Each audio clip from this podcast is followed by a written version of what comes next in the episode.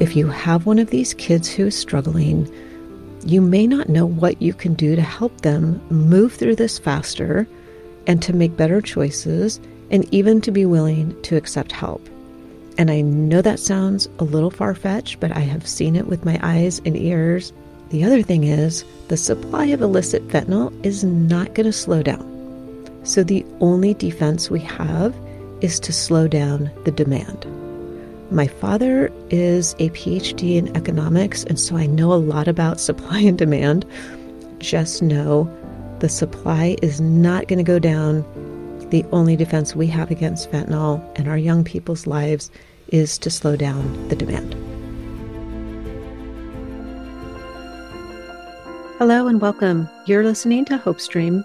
If you're parenting a teen or young adult child who's experimenting with drugs and alcohol or who's in active addiction, in a treatment program or early recovery, you have landed in the right place. I am Brenda Zane, your host and a mom who's been there a couple times. So just take a minute, exhale, know you're in good company, and know that this is your place to soak up some support, understanding, and get some really great information. You can learn more about me and the work I do to serve parents like you at brendazane.com. Hey, it is just us today. It's been a while since I have checked in, so I thought today I would do just that. There has been a lot of rumbling around in my head that I've been wanting to share because I talk with so many amazing experts and parents, and it's hard to capture all of those insights and learnings that I soak up. So today I'm going to do my best to distill a few things that I think are really important for you to hear. First, I know I have talked about craft a lot, which might make you think I'm a very crafty person and doing lots of crafts, which is not the case, I promise you. CRAFT is an acronym for Community Reinforcement and Family Training, which I think is a terrible acronym for such a powerful approach. But what it is, is an approach that family members and friends can use to help somebody who's misusing substances be more motivated to change.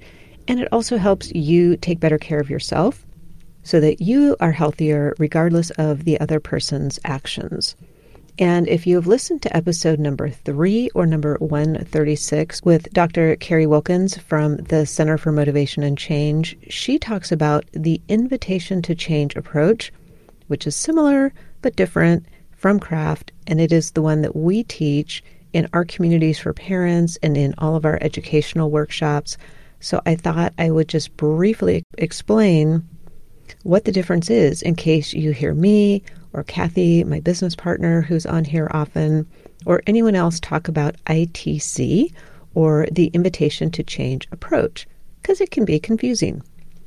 When we talk about the ITC approach, what that means is we are using the set of materials created by the folks at CMC, the Center for Motivation and Change, who also happen to be the authors of the book I talk about incessantly Beyond Addiction How Science and Kindness Help People Change.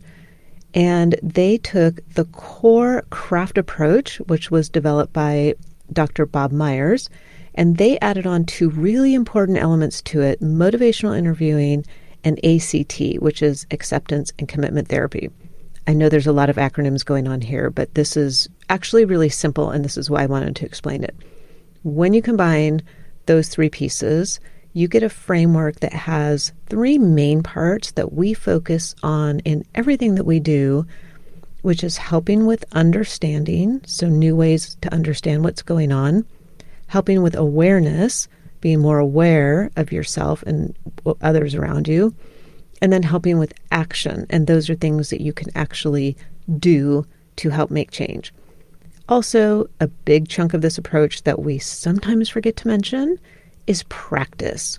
Because if you have been trying to change your approach or your way of being with your son or daughter, and you're finding that it doesn't necessarily come easily, that is totally normal.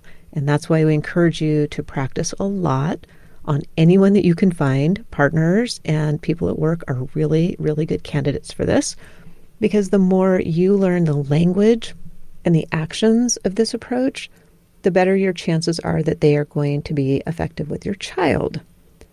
So that's what we're talking about if you hear me refer to the Invitation to Change approach or ITC, which I just love because doesn't that sound a lot more positive than distance from your child, wait till they hit rock bottom? You can hear me go on a little bit of a rant about rock bottom if you rewind your podcast machine to episode number 151 where Kathy, my business partner, and I talk about why we love this ITC approach so much. And primarily, I think that's because so much of the language and the advice around substance use and addiction is pejorative and ugly. And when I first heard the invitation to change, it felt like a breath of fresh air, and I was hugely intrigued. So stay tuned here for more about how we use the ITC approach and how it can come to life in your home and in your relationships when you have a young person or anybody actually. This is not just designed for teens or young adults, it's designed for anyone who has an unhealthy relationship with substances. So it applies to uh, adults and other loved ones as well. Okay, so that's that. Next, something that I did recently, and the focus of today's episode, was to reverse engineer all the incredible conversations and learnings that I have picked up in the past three years of doing this podcast and coaching and running our communities to see if I could come up with some of the foundational components of what allows a parent to better navigate this experience with their child. I know that sounds a little cerebral, but I have this incredible desire to help you speed up the process and avoid the landmines that took me five years to figure out. Because where we are with overdoses and poisonings with young people here in the US is just staggering. I also just want you to be healthier during this time because your health and wellness impacts so many people around you. But the thing is, we cannot ignore what is happening with the young people here in the US and globally. I know we have lots of listeners across the pond in the UK and in Australia and other countries, and I know you guys are struggling as well. So, the data I have here that I'm going to run through with you is US only. But if you are in one of our other countries, know that we see you. We know you are also struggling. So I'm going to get a little statisticky on you for a minute. Not sure if that's an actual word, just one I made up, because I want to tell you why this feels so urgent to me and why I am so passionate about bringing you this information in this podcast every week in our communities and everything that I do. The data I'm going to share with you is according to some new UCLA research that I will link to in the show notes. What I wanted to just share was this information that I came across that the rate of overdose deaths among U.S. teenagers, so everything I'm going to talk about is teenagers. This is not adults, which I know are also hugely impacted. But for now, we're just going to talk about teenagers. The overdose death rate among U.S. teenagers almost doubled in 2020, which was obviously the first year of the pandemic. And then it rose another 20% in the first half of 2021 compared with the 10 years before the pandemic.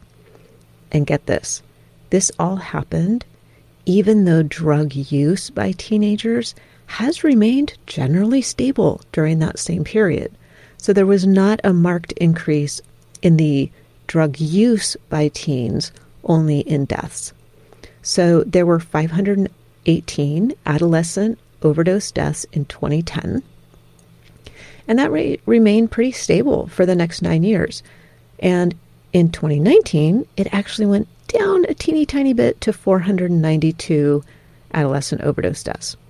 Then, in 2020, that rate increased to get this from 492 to 954 and then it jumped to 1,146 in 2021. Which means, if you're doing the math with me, between 2019 and 2020, overdose mortality among teens in the U.S. increased by 94%.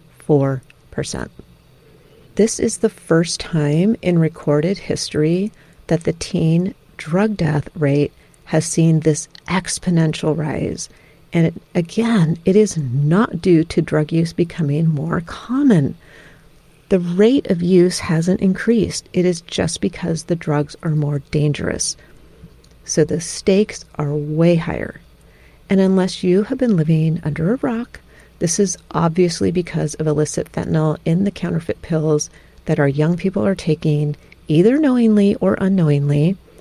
And of course, I could go on and on about this for hours, but you also see the numbers, so I will just leave it at that.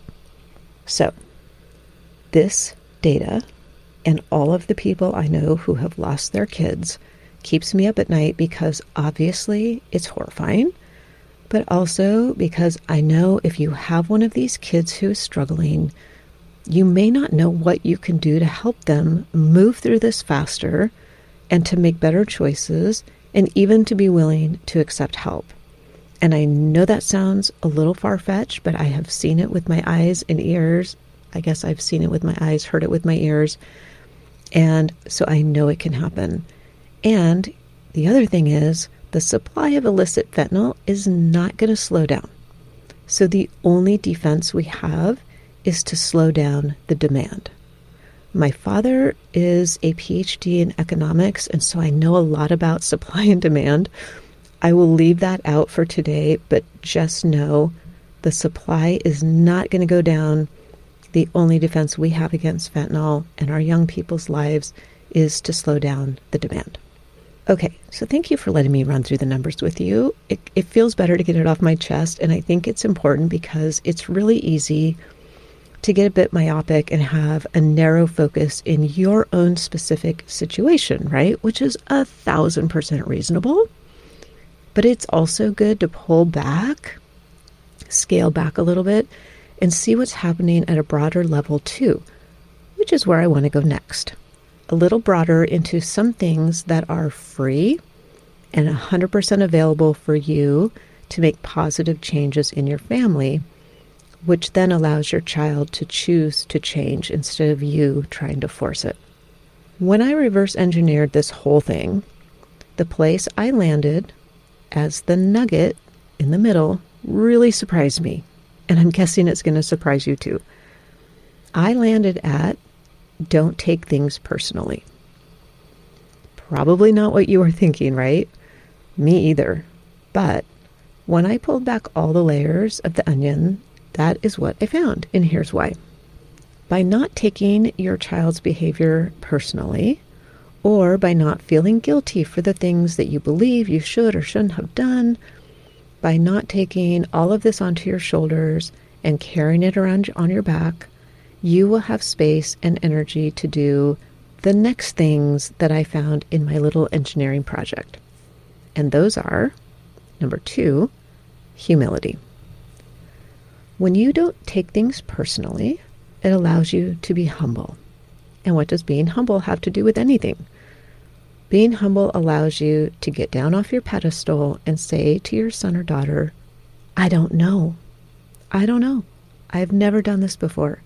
I don't have the answers, and I get stuff wrong often. I know I have some responsibility to take in how our family is functioning right now. I know I don't have it all together.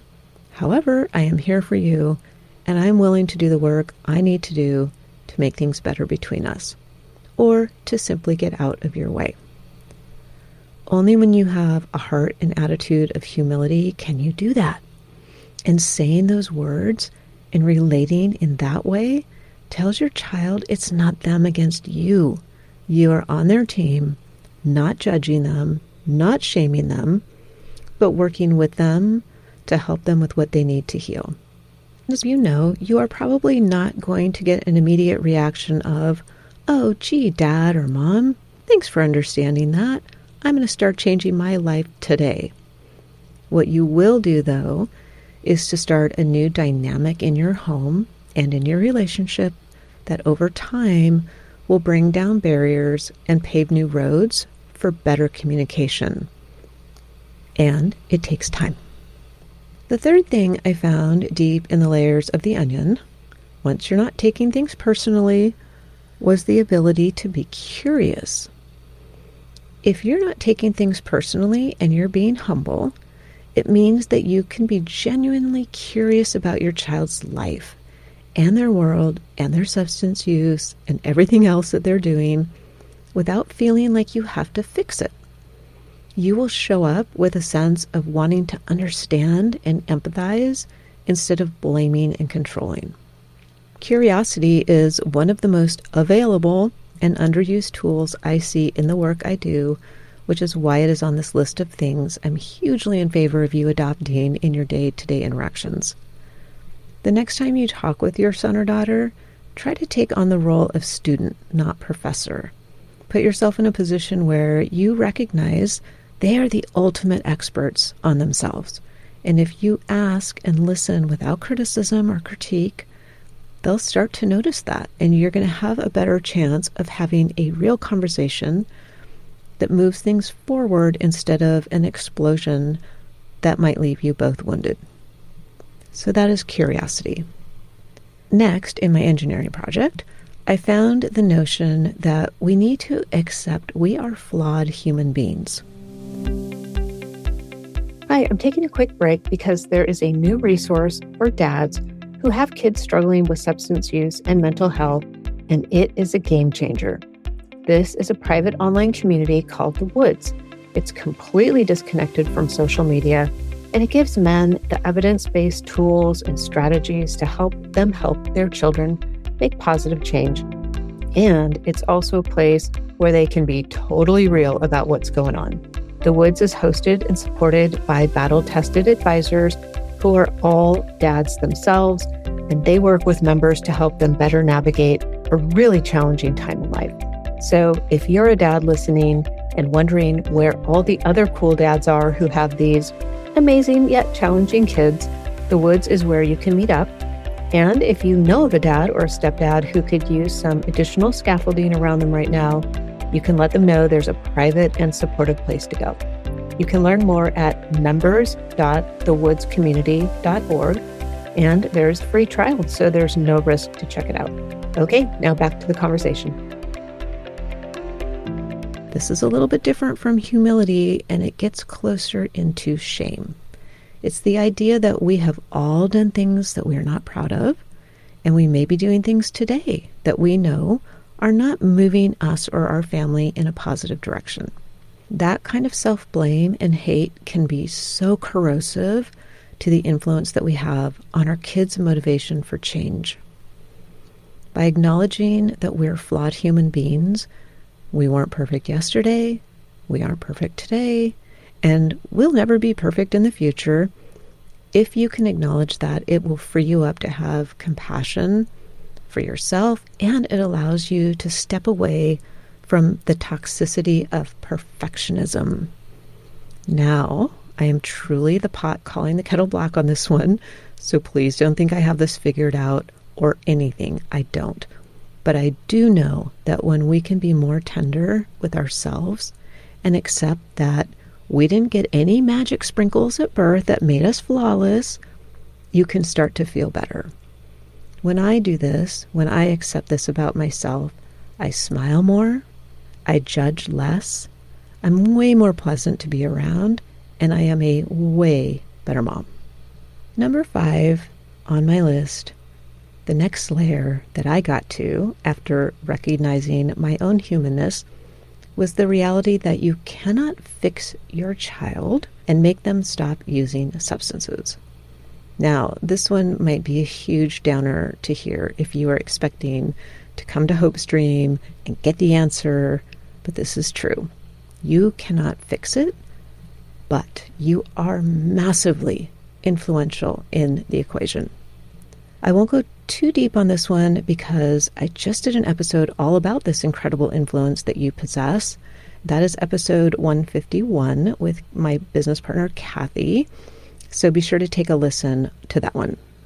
This is a biggie though, because if you believe that you are somehow going to find the right phrase or the right podcast or book or consequences or negotiation that will change your child, you are going to spend a whole lot of time distracting yourself with those things instead of being focused on changing yourself in order to create conditions that will help your child change. Next, in my reverse engineering project, I came to tolerating discomfort, and specifically tolerating and even initiating uncomfortable conversations.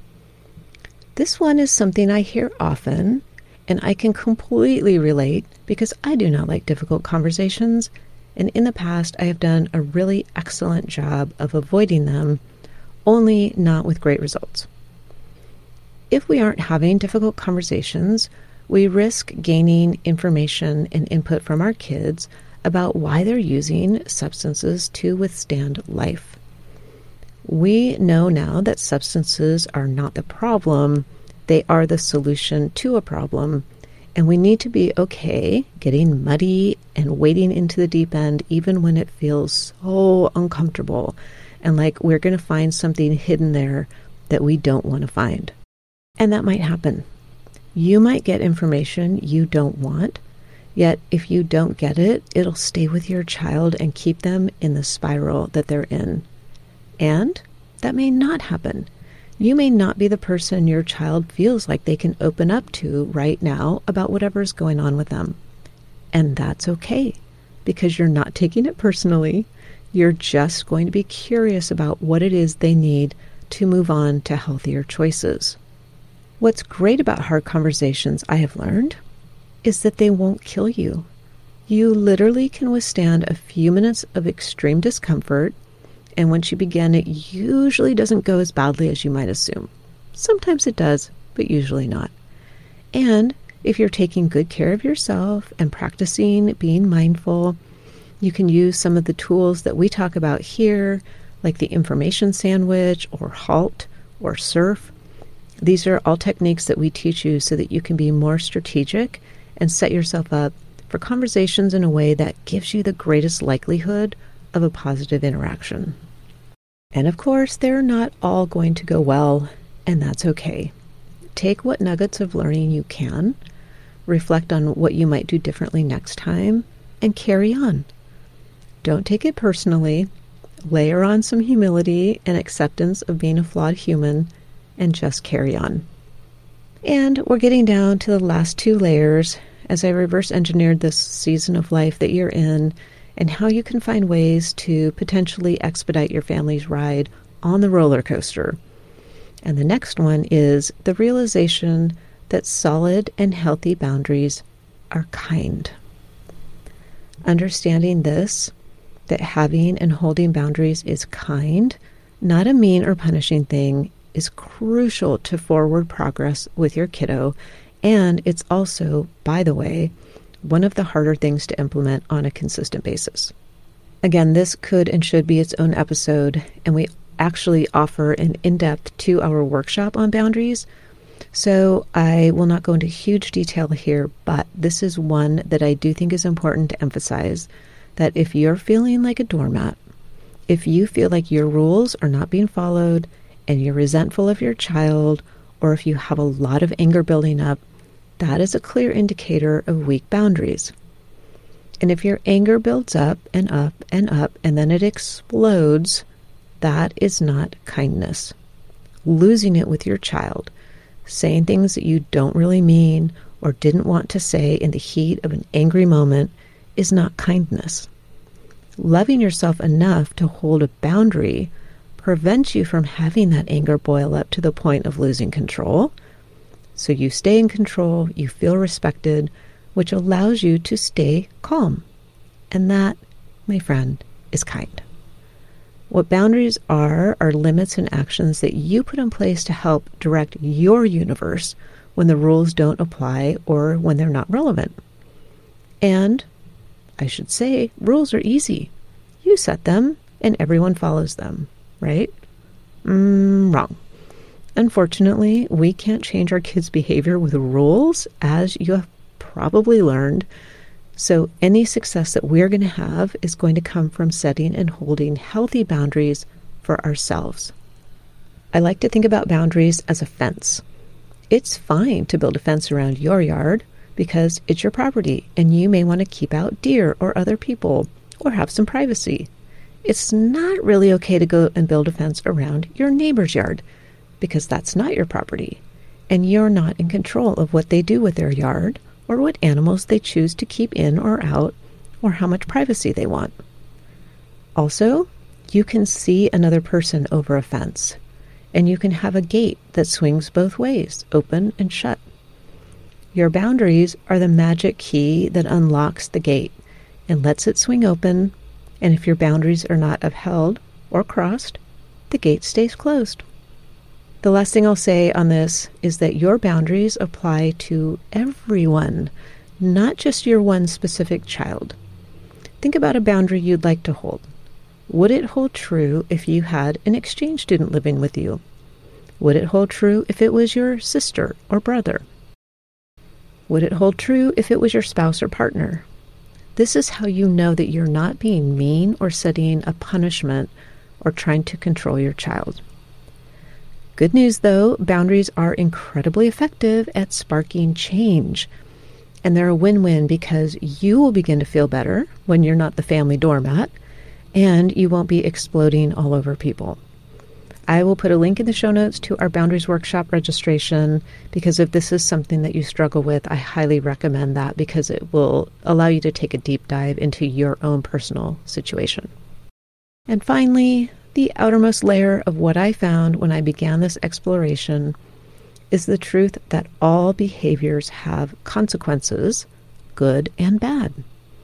And we must let our kids experience the good and the bad. And that is so hard for many of us because it feels very counterintuitive to what our heart tells us. There are a few other episodes on this idea of allowing consequences, allowing struggle, and it's important because the more we step into our kids' lives, when we could instead allow them to struggle and figure things out themselves, the more we rob them of those incredible moments of joy and pride when they are successful. And we also rob them of the learning when things don't go well. In reality, it's not our place to take those experiences from them. It's a way of controlling them. And when is the last time you enjoyed being controlled? When is the last time you thought, gosh, I learned so much from everything going perfectly? I ask people all the time how they have gotten where they are, and consistently without fail, they tell me it is the struggles in their life that taught them their most valuable lessons and they're how they have achieved the success that they have today. There's a saying by Franklin Roosevelt that I love, which is a calm sea never made a skilled sailor. And trust me, I know that the sea gets more turbulent as your kids get older, the storms can get stronger, and you might not be able to fix things anymore. And at the same time, it's very powerful for your child to navigate those storms and realize they are capable. Maybe not without some capsizing a few times, but they are capable to weather the storm that will eventually make them a skilled sailor. For more on this topic of consequences and not rescuing, you can rewind way back to episode 17, where I go a bit deeper into why and how to do this. So now you've gotten a sneak peek into what happens in my brain when I feel the urgency around helping you traverse this unknown territory with your son or daughter. Or maybe it's familiar territory that you have been wandering around in for a long time and you could use a fresh set of eyes on the map. Either way, I do feel that if you're willing to look inside and start to work on these things, and this is not an exhaustive list by any means, you'll start to see ways in which you're allowing change to happen organically, peacefully, and respectfully. And it'll cut down on the yelling and the drama and anger and all of the stuff that I don't need to list off for you. Let me do a quick review of these eight things that are in your control because it's a lot. Number one, don't take anything personally. Think Teflon, not Velcro. Don't let this stick onto you and hold you hostage. Number two, adopt an attitude of humility. If you're not taking things personally, it allows you to be humble, which lowers the defensiveness of your child, which then allows you to be, number three, curious. Curiosity is free, it's fully available if you're doing number one and two. Number four, you are a flawed human being.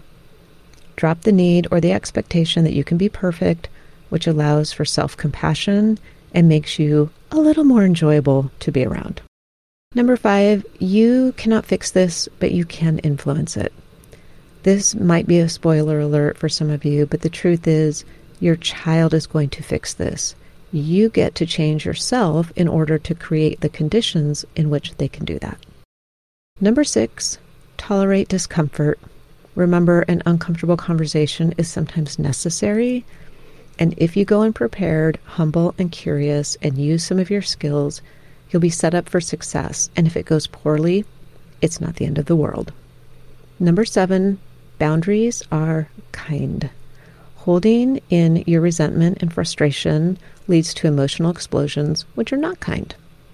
Allowing people to interact with you on your terms avoids those explosions, and that is kindness.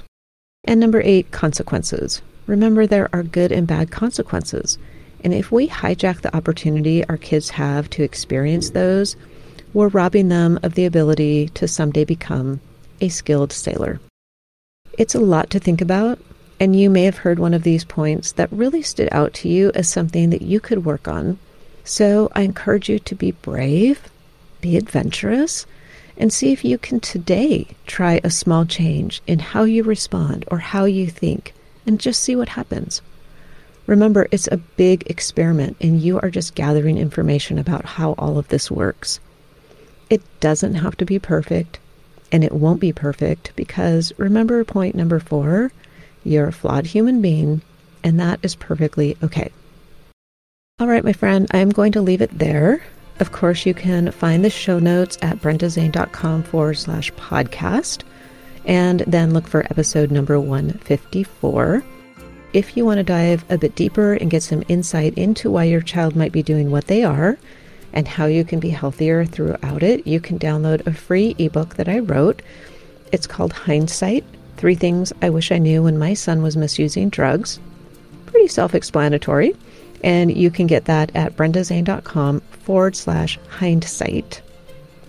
Thank you so much for taking this time to invest in your family, which in turn is time that you have invested in yourself and also in your community. Please be ridiculously kind to yourself today. Remember, you are an elite level parent doing this and I'll meet you right back here next week to continue on with that work.